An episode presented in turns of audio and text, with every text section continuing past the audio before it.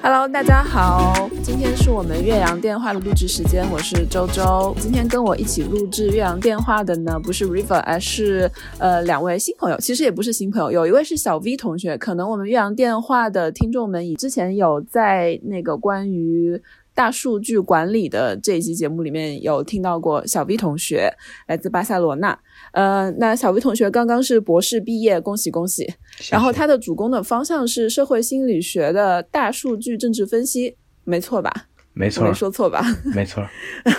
然后还有一位令同学，目前在上海，那他之前呢是在呃法国学习文化产业管理，然后目前在上海是在一家互联网公司工作。嗯，完全没有错。大概跟大家介绍一下，我们这一期要讨论的一个话题，听起来好像有点，嗯，有点严肃，就是关于爱国。但从爱国说起的话，我们可能最近要讨论一下，就是 V 现在在巴塞罗那，在西班牙嘛。我不知道巴塞罗那是不是有这样的现象发生，就是针对亚裔，特别是针对华裔的 hate crime，就是种族歧视。我不知道这样的问题发生的频率是不是比之前要高一点，特别是随着新冠疫情的这样的加剧。现实情况是，其实我有朋友，他跟他们通过网络跟我说过，说他们在外面走的时候遇到过，就是在新冠初期的时候，别人恶意称呼他们为 coronavirus。但是就我自己的情况来看，我目前暂时从我个人的经验没有遇到过。不过不可否认，确实，尤其是在媒体上也曝光了，包括自己身边的亲人朋友的经历也好，我认为这种的 hate crime 情况还是存在的。所以就整个情况，虽然可能我不是亲身经历者，但是我也能够亲身的理解，作为中国人，嗯，遭受到这种种族歧视的或者语言暴力的情况。觉得也十分的难过。我自己的感受也是，我刚刚还跟令在说，就是我昨天上街，就是在柏林坐地铁的时候，正好在那一站就是出了名的治安不好，然后就有地铁里面就有一个明显看起来是瘾君子的那样，他口罩都没戴，然后就一直真的是用手指着我说 Asian Asian Asian，但是你也不能说他这是对我歧视或怎么样，因为我确实是 Asian，但是你就感觉他肯定是。对你是有恶意的，我就很害怕，就很怕他会突然袭击我，因为就是在这种新冠的，毕竟呃欧洲的这个疫情啊封锁已经持续了将近大半年了嘛，大家好像忍耐都到了一定的限度，就导致很多极端的言行会发生。比如说在美国那个纽约，据说是针对亚裔的袭击，真正的犯罪提高了百分之八百，伦敦好像是提高了百分之两百。但是在柏林跟巴塞罗那，我没有看到具体的数据。可是，就是根据这种自己的亲身感受来说的话，我会觉得那个氛围是变得更紧张了，更不友好了。但是，我觉得我们不应该因为自己是亚裔，所以就要怎么怎么样。我觉得这个逻辑是不成立的，因为我们作为亚裔本来就不是作为受害人的借口，所以我们为什么就心里一定要这么虚呢？我认为这种想法是不合理的。我不知道你怎么去考虑。另一位之前你在巴黎嘛？我好像听你说过，你当时在巴黎也是，也是有有发生过一些 这种被袭击啊这样的事情的。基本上周围大大小小的华人、留学生或当地工作的，嗯，接近百发百中吧。大家都有被遇到偷和小抢的这种行为，就这种经历。嗯，那你觉得这个经历，它是跟你作为一个亚裔，或者是作为一个？中国人是有关系的吗？还是他的这种袭击啊、抢劫是无差别的，对所有的外国人或者是游客都会发生？我我个人感觉啊，就大部分的亚洲的这个亚洲人，他们是比较瘦小的，身材比较弱小的。他们其实这个时候敢欺负你，并不是因为你是黄种人，而是以而是因为你可能手无缚鸡之力，因为你瘦小，你又是个女孩。因为我第二次被人偷的这个经历是被一群未成年的小孩子，他们都来偷我。在那一瞬间，我觉得他们选我出手，完全就是因为我单身女性，并且身材瘦小。还有，确实他们这两年经济情况，失业的人、流浪汉越来越多了，就是这个比例是是在增长。就是那两年，其实一些这种恶性事件很多的，有些留学生遇害，这个事情我知道，在西班牙、法国和德国都有发生过。就在二零一四年到一六年之间，就是我知道的，就是除了我们这个呃中国留学生有这种遇害情况，其实其他国家也有留学生遇害的情况。我觉得可能多方面因素吧，他们经济的退步，流浪汉太多了，偷东西，然后难民也有一部分的原因，然后以及。嗯，亚洲人真的是身材瘦小，好欺负啊！因为我们打架打不过，个子又矮又小。我我这种女性，可能你说实话，你跟杀伤力更低，他们成功率很高。就我第二次被偷是被那种三四个非常小的孩子，甚至最小的一个孩子不到十岁，他们都选我来去练手了。我他们那次偷我东西，我觉得单纯是他们社会实践。我第一次出门偷东西，我选一个最好偷的。就这个好像既跟国籍有关，又跟性别有关。还和你个人本身的那个 有多高、有多壮都是有关系的。刚刚最开始提到的说，在疫情期间以来，呃，特别是呃，像我啊，跟 V 啊，我们在欧洲这边会感觉到有差别对待。我不知道这样的被差别对待是否在另外一个程度上又强化了自己作为中国人的这种认同感。就你突然可能在之前你不会觉得自己的作为中国人的身份是那么的突出，可是现在因为被区别对待了以后，你就会突然觉得说，哦，就我这个中国人的身份其实是就摆脱不掉的，不是说我要摆脱，而是说它就是变得前所未有的凸显出来。啊，我我认为被区别对待并没有让我对自己的自身属性有更强的认同感。因为我不是个例，因为我知道我有很多的同胞，包括中国同胞呀，还有更多的其他的人，比如说像像有色人种啊，像黑人呀，包括像一些外来移民呀，他们都会被这个区别对待。这个情况是一种社会十分消极的层面，我认为他们是错的，但是我不认为这种情况会让我的这一种自我认同就提高了。嗯。我的感受是因为最近这几个月，就是针对亚裔的这种仇恨啊，还有歧视越来越多，我会会真的觉得我自己作为一个中国人，或者是作为亚洲人的那个对族裔的这种认同感会变得更深了。有一个触发的点，就是在去年疫情刚刚发生的时候，李元亮医生去世了嘛，然后当时在这边的华人的论坛还有社区，呃，包括一些 Telegram 小组上，就当时还是大家都挺那个感情都是到了一个顶点。然后我们就是在柏林就举行了一场小型的纪念会，一群人聚在一起，然后都说的是中文，有一些海报啊、标语啊，可能就通过这样的一个小型的有仪式感的这样的活动，作为中国人的认同感就得到了强化。形式也是比较重要的，尤其是疫情这种极端情况下，比较能激发或强化这种情感是非常合理的。就我我自己也有过，就是因为。嗯，这这很正常，就因为爱国这种情感太朴素了，我觉得人人都有。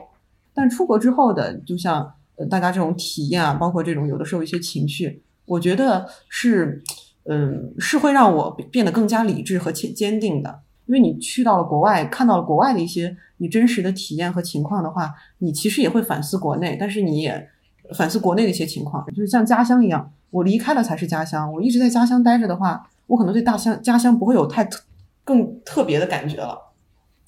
反而是我出了国之后，我看到国外的情情况，我会更多的去反思，然后我觉得这种经过思考沉淀下来的一些情感是更加理智也更加坚定的。所以越是出国越是爱国这个说法在你身上其实是完全成立的。对，会成立，完全成立的。我会觉得不不仅是在我身边成立，很多情况下，即使假如我是一个亚裔，我已经变成了外籍了，但其实就是嗯，即使在这种情况下。你也很难摆脱一个，其实你代表亚洲或者是代表中国的一种这种形象，因为有的时候一种你的原生背景是无法改变的。那这种事情其实无时无刻都会存在，所以出国了会强化我这种情绪，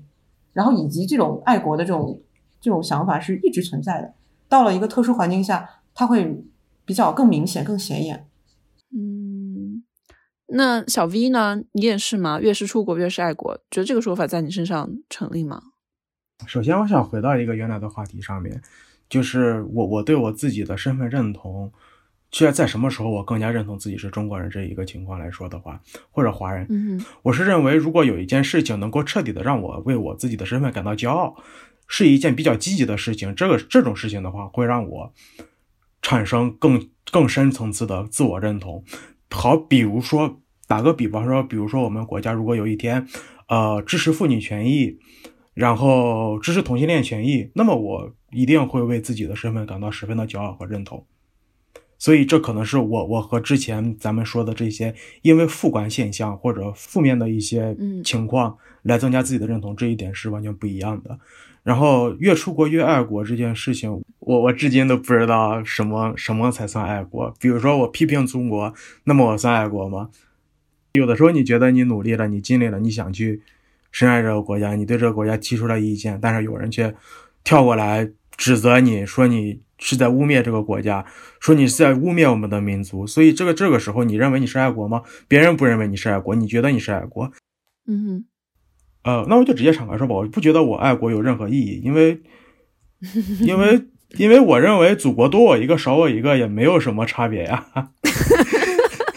但是这个跟祖国没有关系，这跟你自己的心理有关系，就是你的 爱不爱是你的个人感情嘛。因呃，为现在流行一个说法，就是所谓的离岸爱国主义嘛。你只有在出国的时候才会想到，哦，我的祖国原来是 我原来是这么爱他。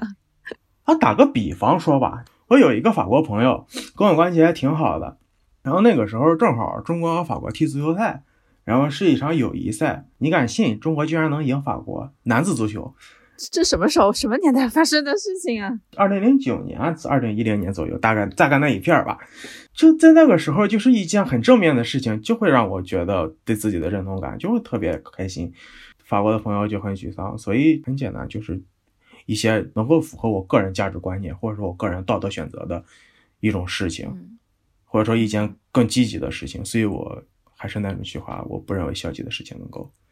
能够使我得到认同。哦，我知道你这个叫选择性爱国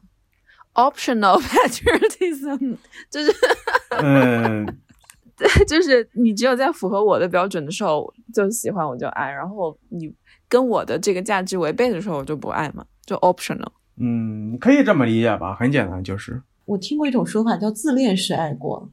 嗯，就是以自己的标准为标准。所以我我认为每一个人，如果要是从这一个层面上来说，每一个人都是爱国的，只不过每一个人都是选择性的爱国罢了。那你们觉得爱国应该是应该是无偿的，或者说全心全意的，或者不计较任何的吗？因为它是你的国家，所以你就要衷心去爱它。我不会现在去就是预设，呃呃，预设国家做了什么那种判断，或者做那种决定，是不是我喜欢，是不是伤害我？因为如果我有这种预设想法的话，那我什么事儿其实都说不清，我什么情绪其实都是不成立的，因为你还没有遇到那种情况，你怎么知道你也会那个样子？就就不太，我不会，我不太会这样去想事情吧。嗯，就现在对于你来说，爱国还是一种朴素的情感，就跟爱父母一样。就算你父母说你你怎么这么没出息什么什么，但你不可否认你还是爱父母的。就对于你来说，爱国是更接近这种东西的，是吧对对对，？我觉得这是一个很朴素的情感，就是就像你说跟爱父母一样，就是我父母今天错了，他打我，他骂我，他错了，他误会我了，那我不爱他了吗？我没必要啊，我还是爱他，没必要。我没有必要因为他犯错我就不爱他了，我那干嘛呀？就是就跟两个人相爱一样，你说婚姻出现了问题，那那夫妻关系这么紧密的关系，那他不对了，那就分开嘛，那就不爱了，这也太夸张了。夫妻之间不是都说嘛，呃，一生中可能会有七百次想把对方掐死的冲动嘛，但还是相伴过了一生。那你这种就是属于无条件爱国呗，unconditional 哎。这跟刚刚的小 V 的那个选择性，就是其实是完全不一样的。就是，但是我会觉得，呃，国内外的工作的这个经验，就像我看书给我带来最大的一个变化就是，呃，我这个朴素的情感依然会存在，但是其实会更加理智，然后也更加坚定了，就是确实坚定了我更加爱国的这种感情。对，是确实比较理智和深刻，是这样子的。这个是我觉得是在不同国家工作之后带来的感觉。哎，你们身边有没有小粉红啊？那首先，这个小粉红这个词，你会觉得说起来会不会觉得有点被污名化了？算不上污名，但是不算是夸。小粉红有的时候也会是一些人在自嘲的时候会去讲一下，就会戏称一下，就也会有这种情况，就是他不不至于到灭称。就是小粉红，他是爱国青年，他他又不完全是爱国青年。你觉得这主要的差别是在哪里呢？小粉红对我来说，我个人感觉第一印象就是说什么，他可能呃，就是阅历是不够多的，阅历比较浅。因为我我我会第一印象感觉就是阅历比较浅，然后很血气方刚，然后是冲动的偏激，不太能包容太多的想法和自由。但是不做坏事，我不觉得算喷子，因为喷子会伤害别人。小粉红不太会伤害人，或者就说是诋毁、羞辱带这种伤害型很不好的。小粉红在我心中，他们是不会做这种事情的人。刚才我笑了一下，因为小粉红永远不会自称自己叫小粉红，小粉红是一种别人对一类人的一种称呼，因为他们自己自嘲的话都会叫自己自干五，自干五啊，对，自带干粮的五毛，他们会这样自嘲。因为没有人给他们发工资，所以他们叫自带干粮的五毛。但是小粉红其实也有一些人是处于从众的心理，因为我们平时说评论到小粉红的时候，我们平时会说他们叫网络红卫兵。然后因为这种情况，很有可能就是因为效仿他人，比如说看到了别人是如何带节奏的，确实确实也存在一些大 V 啊或者官方账号，他们确实也去带这一种节奏。所以，我我认为这种现象之所以。走到现在，我不认为他是某某一个人的错，或者某一人某一任人的错。我只不过是觉得，因为他们毕竟还没有到那一种能够，也许有的人他没有到那一种能够健全的思考这个世界的这个年龄啊，或者教育受教育阶段。但我觉得很神奇的就是在几年前，在官媒上都是给小粉红，其实是还有蛮多正面的评价的。那个时候是应该是一九年的时候嘛，就所谓的饭圈女孩出征嘛。就给小粉红，就是突然一下出现在了公众的眼睛底下。然后当时《环球时报》是发了一篇微博，然后就说小粉红啊，他说他们这个他们用的他是女字旁的他，他说他们不太懂网络安全，然后朋友圈跟微博都晒满了美食跟旅游照片。他们也不懂网络舆论，也是女字旁的她，但却是这个上甘岭上的生力军。然后他们不关心政治，分不清左右，但却有着一股天然的正义感。然后小粉红是我们的女儿，我们的妹妹，我们暗恋的隔壁班女孩，让我们共同守护他们。我就觉得这都是一些什么呀？有十分性别歧视了，这就已经。但小粉红这个词虽然听起来好像另说就是他们是没有伤害性、没有攻击性的，我反而是觉得说小粉红的攻击性很强，而且它是很有组织性的攻击啊。我自己是这样觉得的。就比如说小粉红他们像那个，你知道二零一九年的那个什么饭圈大出征吗？所谓的为阿忠哥哥打榜这个事情，就是都是小粉红在做的嘛？好像是从王嘉尔的一个微博。开始发生的，王嘉尔他在微博上发了一个说我是护旗手，然后呢就在外网，特别是香港那边就有很多骂他的嘛，就批评他，还有就直接就是骂脏话的，这个事情就引发了王嘉尔的粉丝所谓的出征，为王嘉尔来跟香港那边的人来对骂，然后就越来越多的人，越来越多的这种饭圈女孩就卷入进来，最后就变成了一个饭圈爱国的行为。你想饭圈女孩。这点令可能也比较熟，他们那种为偶像打榜啊，组织性极高效率的嘛。你把这种极高效率运用到爱国上面的时候，所谓的饭圈出征的时候，短短的几个小时之间就全部被洗版了，在脸书啊、Instagram 啊，还有推特上全都是。而且他们的言论也不是说只是爱国，他肯定还会有以抨击对方的形式，或者是出言不逊的形式攻击对方，来表现自己的爱国。我我听你讲完这个案例，其实我我感觉更多的是佐证我刚刚可能对于这个词啊，包括这个群像的看法。就小粉红，我会觉得他们不是以恶意或者是打击或那种伤害为目的的，就是他们不会主动挑起任何战争，他们是就是被动的去做，呃，他们定定义的一种就是说什么打榜啊，或者是出征，或者是反击。其实我觉得你刚刚讲的刚好是印证了我其实我的这个看法，因为就是饭圈女孩。和包括你说小粉红，他们确实很大的一个特点就是行动模式的一致性和自主性是非常强的，尤其是这种呃组织能力一致性是在短时间内会聚焦的非常好。但是小粉红和饭圈这种女孩出征啊，就是给打 call，他们不会是主动去伤害别人的，其实都是一个嗯就后置的行为，他们是后来的一个行为，属于防守防守反击是吧？小 V 你觉得呢？自从你刚才说到这个出征这个话题上来说，我认为出征应该是一个主动的词吧，出征好像不是自卫反击这种 这种被动的词儿吧。嗯，我认为饭圈应该也是一个金字塔级的管理结构，就是你作为一个普通的粉丝，那么你的上面肯定还会有高级粉丝去管理你们这些下级粉丝，所以我觉得粉红群体应该也是一样的吧。嗯，粉红里面肯定是有一些意见领袖的，比如说，其实他这种行为非常类似于像前几年那个吴亦凡不是出专辑吗？叫什么 November Rain 还是什么的之类的，然后他的那些粉丝就为他集体打榜，然后在 iTunes 上就直接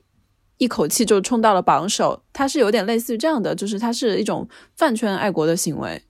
非常有组织性。然后我觉得攻击力还是我刚刚说的那个，他这种攻击力不一定就是说要摧毁某个东西啊，但是他可能就一个晚上，然后你整个就把互联网就给搅翻了。但你不觉得这种事情很可怕吗？但你这个是饭圈啊，你这个不是小粉红啊，其实这个是饭圈，这个是饭圈女孩她们一个很极致的、不节制的一种追星的行为。它其实跟小粉红倒不一样，饭圈女孩的目的就是她们的目标是唯一性的，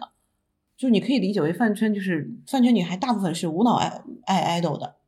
就是只要 idol 没有毁灭性的这种塌房，他们都很爱。你像吴亦凡出专辑这种事情，不太会像小粉红他们会去做的事情。我觉得两者的逻辑是相通的。像那个一九年的所谓的八一四大团结网络著名事件，我感觉就像是一种所谓的饭圈爱国的这种感觉，就是所谓的为阿中阿中哥哥打榜嘛。当时的口号就是，其实他这个阿中哥哥就是把国家给偶像化了、idol 化了呀。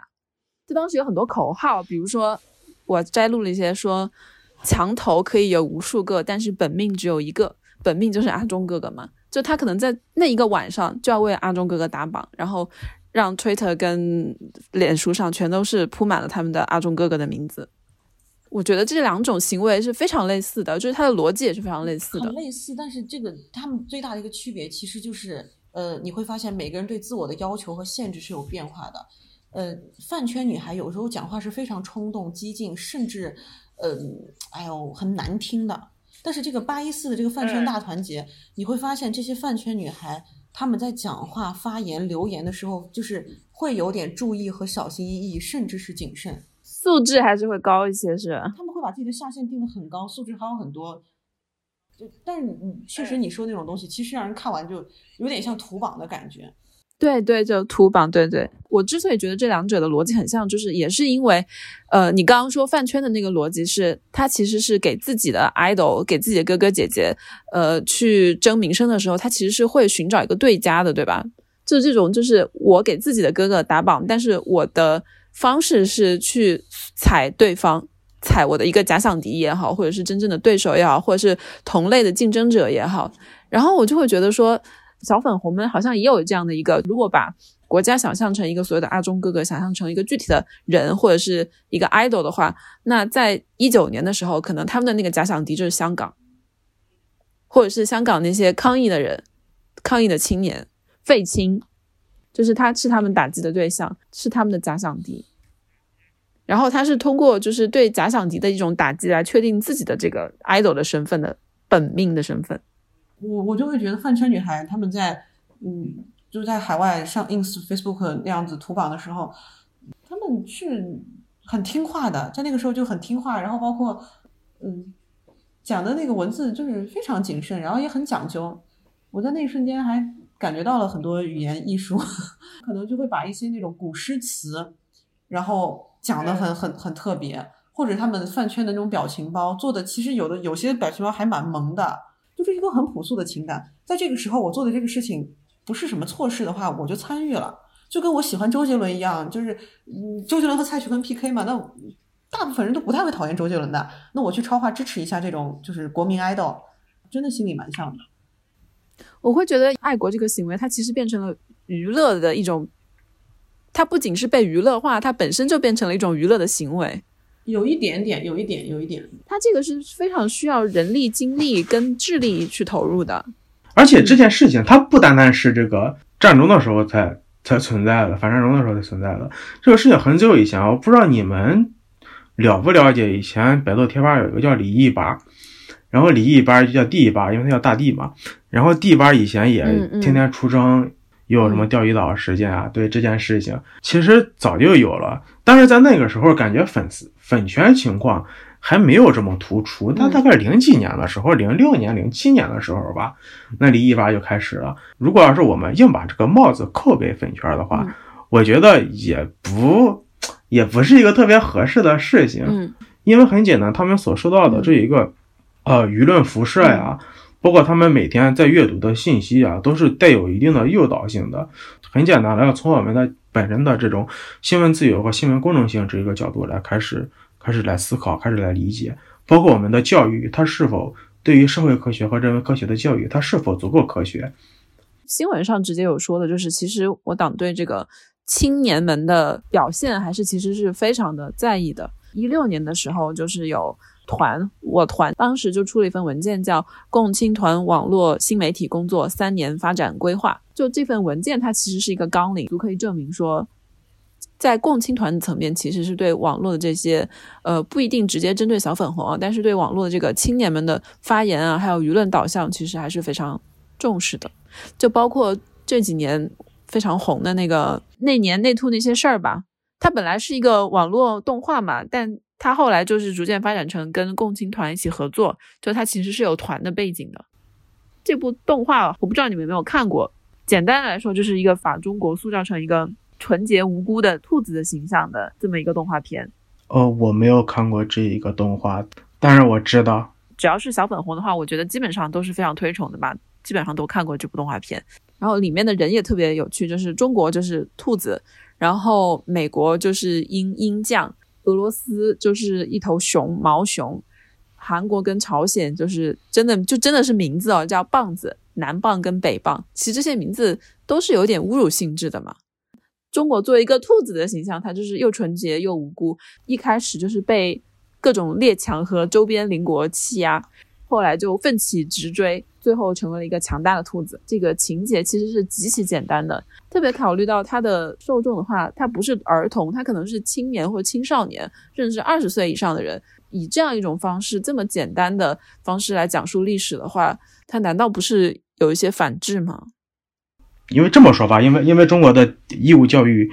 是没有政治科学的，中国有政治，但是政治不是一门科学，所以很多人就从小到大，他们接受到的政治教育，并不是一个全面的和科学的政治教育。所以，如果要是他们根据这一件事情去了解这些国际政治或者说国际关系的一些基本原理的话，那他们很有可能就会简单的理解成为在当今的国际政治上，是谁的枪杆子硬，谁就能说话这种这种逻辑。简单简而言之，就是我只要发展武力，面子就好看，然后就倍儿棒。但是实际上你会发现这种做法十分无厘头，包括可笑、荒唐。然后其实我我对这件事情看法还是挺担忧的，因为动画片的普通受众他们的呃年龄不会特别大的，嗯所以我我很担心这些人会因为从中国特色政治学的教育加上这些动画片的熏陶来说，会不会产生一些更加极端的想法。嗯，哎呀，我觉得我们说了这么多，会不会我们就是网络上被骂的那个恨国党？没事儿，那我们最后一个问题，我感觉在好像在中国，中国以及俄罗斯吧，这种爱国主义精神好像是一个经常被提到，包括我们从小幼儿园、小学开始就会有爱国主义教育嘛，好像是一个非常有中国特色的词。我不知道你们怎么看？我不认为一个人一定要爱国，嗯嗯嗯，你不一定要爱国，就好像你不一定一定要爱一个人一样，就这么简单。如果要是我们把国家这一个形象给具体化到它是一个物体的时候，爱国不是你的义务，也不是你的责任。就好像，如果要是当你发现，起码暂暂时在你的世界里面没有出现那个对的人，那么你也没有这个义务或者没有去那个责任去非得要找一个人去恋爱。我是这么看的。然后同时说到中国和俄罗斯的问题，简而言之吧，我跟你我这么说，因为中国的包括整个政治氛围是很受俄罗斯和苏联的影响的，因为近代历史的原因嘛，是更偏向于集体主义文化的。为什么我们要强调爱国，在教育当中强调爱国？因为很简单，在在俄罗斯和在中国，包括在其他的某些国家，我们每一个人都是建设社会主义的螺丝钉，所以我们要爱国，因为我们要集体建设这一个社会主义。但是如果要是我们放到西方来说的话，那么西方不会要求你成为一个建设某一个国家的螺丝钉，因为你成为什么样，人家不在意，因为没有你这个国家一样这样过。就好像我刚才跟你说的那样，这个虽然社会主义的螺丝钉，我到底是不是这一颗螺丝钉，我也不重要，这是我的想法。但我也其实不太知道这个爱国主义到底它的定义是什么。就这个可能从小听到大吧，不会觉得太特别、太特殊，一直都在，就是这种感情一直都在。因为我会呃，假如说是认同自己的家乡，认同自己的家庭，认同自己的生活环境，这些都会给我呃，这些都会让我觉得是我爱国的一些元素和条件，和支撑了我一直这个情感维系下去的一个支柱。可能也是在漫长的过程中沉淀下来的感觉吧。你就是你。在这个地方可能生活成成长嘛，可能自自然而然产生的一种感情和连接，因为你怎么跟你自己的国家和土地家乡互动，就是其实一种感情，嗯，就是你跟他发生的故事，自然带来的感情。在节目最后，我可能要打个岔，因为我就突然想到了，在我们上个月岳阳电话的一集节目里面，我们讨论了呃经典美剧《老友记》，然后节目播出以后呢，也收到了很多朋友们、听众们的留言，其中有一条留言我觉得很有意思，他说啊，我是看着这个节目的名字才点进来的，我以为你们四个人都是《老友记》的粉丝，但我没想到你们对这个节目居然。噼里啪啦骂了这么多这么多批评性的言论，他说气死我了，我就觉得很有意思。就是从什么时候开始，当你喜欢一件东西、喜欢一个事物的时候，你就放弃了自己批评的权利。但我觉得这个逻辑好像现在可以运用在很多我们前面讨论的，嗯，不管是小粉红也好，或者是很多那些看。呃，动画片来爱国的，把国家称为“我兔”的那些青年们，他们的逻辑似乎好像也是这样：就是如果你是爱国的，你是一名爱国青年，或者你自认为是爱国的，那你对这个国家就应该不存在任何的指责，你就应该呃完全的信任他，对他的社会、对他的政体、对他的政党、对他的政策。都应该是全面拥护。那可惜我不是这样一个，就算我非常非常喜欢的电影或者是美剧，但我总会有一些话，一些不那么中听的话可以说的人。就像我对那位网友的回应，最后也是我说我是喜欢这部美剧的，但是我不是那种因为喜欢所以一切都是对的那种喜欢呀。喜欢的方式有很多种，是吗？那爱国的方式应该也有很多种吧？一边骂他一边爱，也是其中的一种啊。总而言之，我是一个不太 care 我，我只不过是恰好生出生在了中国，我也可能恰好出生在几内亚，我也可能恰好出生在俄罗斯，我也恰好可以出生在世界上任何一个地方。总而言之，我的想法就是不要因为你出生在哪一个地方，所以你就背负了一定的道德责任感，因为这不是你自己选择的，你不需要为你自己的人生去一定要刻意的做上这一个记号。我认为我们每一个人都是。都都是有义务去实现自己个人价值的，但是对于整个社会，取决于你自己的抱负，或者你自己的勇气，或者你自己的决心。希望每一个人都能够，啊，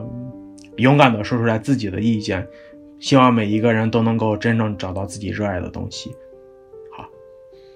OK，那现在时候也不早了，好像在上海已经快凌晨两点了吧？那谢谢小 V 同学跟令同学参与我们这次的讨论。呃，那我知道这次的讨论其实我们也并非是在这个问题上有很多专业的见解，只是对这个话题，我想我们都有共同的兴趣，然后就想借此机会跟大家一起讨论。那如果有收听到我们这期节目的话，也欢迎大家在下方留言，给予我们指点指正。以及呃，留下自己对这个问题的任何的看法，谢谢。好，感谢你们，感谢两位，也感谢两位，辛苦辛苦辛苦。好，拜拜。好，拜拜。嗯。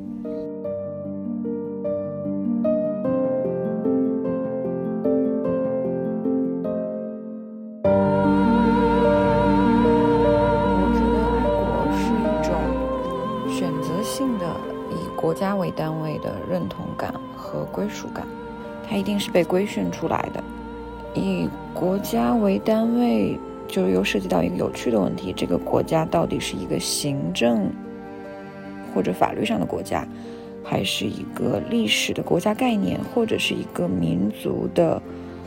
国家意向？正因为大家对于这个国家的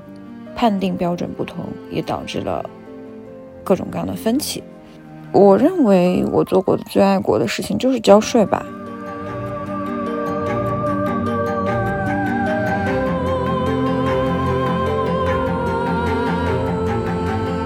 在我看来，爱国就是爱你出生和成长的土地，和这一片土地上的山川、河流、风景，还有特别是热爱生活在这一片土地上的人。因为我觉得，爱国情感它的核心是爱人嘛，就是对一种和怀有同样的这种土地归属感的人的一种亲切感。嗯，就好像是比方说我们在国外，当我。碰到中国人或者是我的同乡的时候，我总是会就自然而然的感到非常的亲切。呃，总的来说，我觉得爱国的前提，首先是要表达对自己所属群体的一种热爱。如果你是中国公民，但是你对中国的历史文化，包括当下中国的发展，没有任何了解和亲切感的话，那我觉得大概可以说是不爱国的。我感觉我做过的最爱国的一件事情是，当我真正去出国去不同的国家和地区旅游，总是会面临一些呃对中国有误解的外国朋友。类似于这种时候，我就会跟他们解释说，啊，中国其实，嗯，我们的生活状况就是和呃包括人的一种行为方式基本是什么样的，其实没有像他们所呃接触的那种。媒体上报道的那么那么夸张，或者是完全就是，嗯，捏造或者是扭曲事实。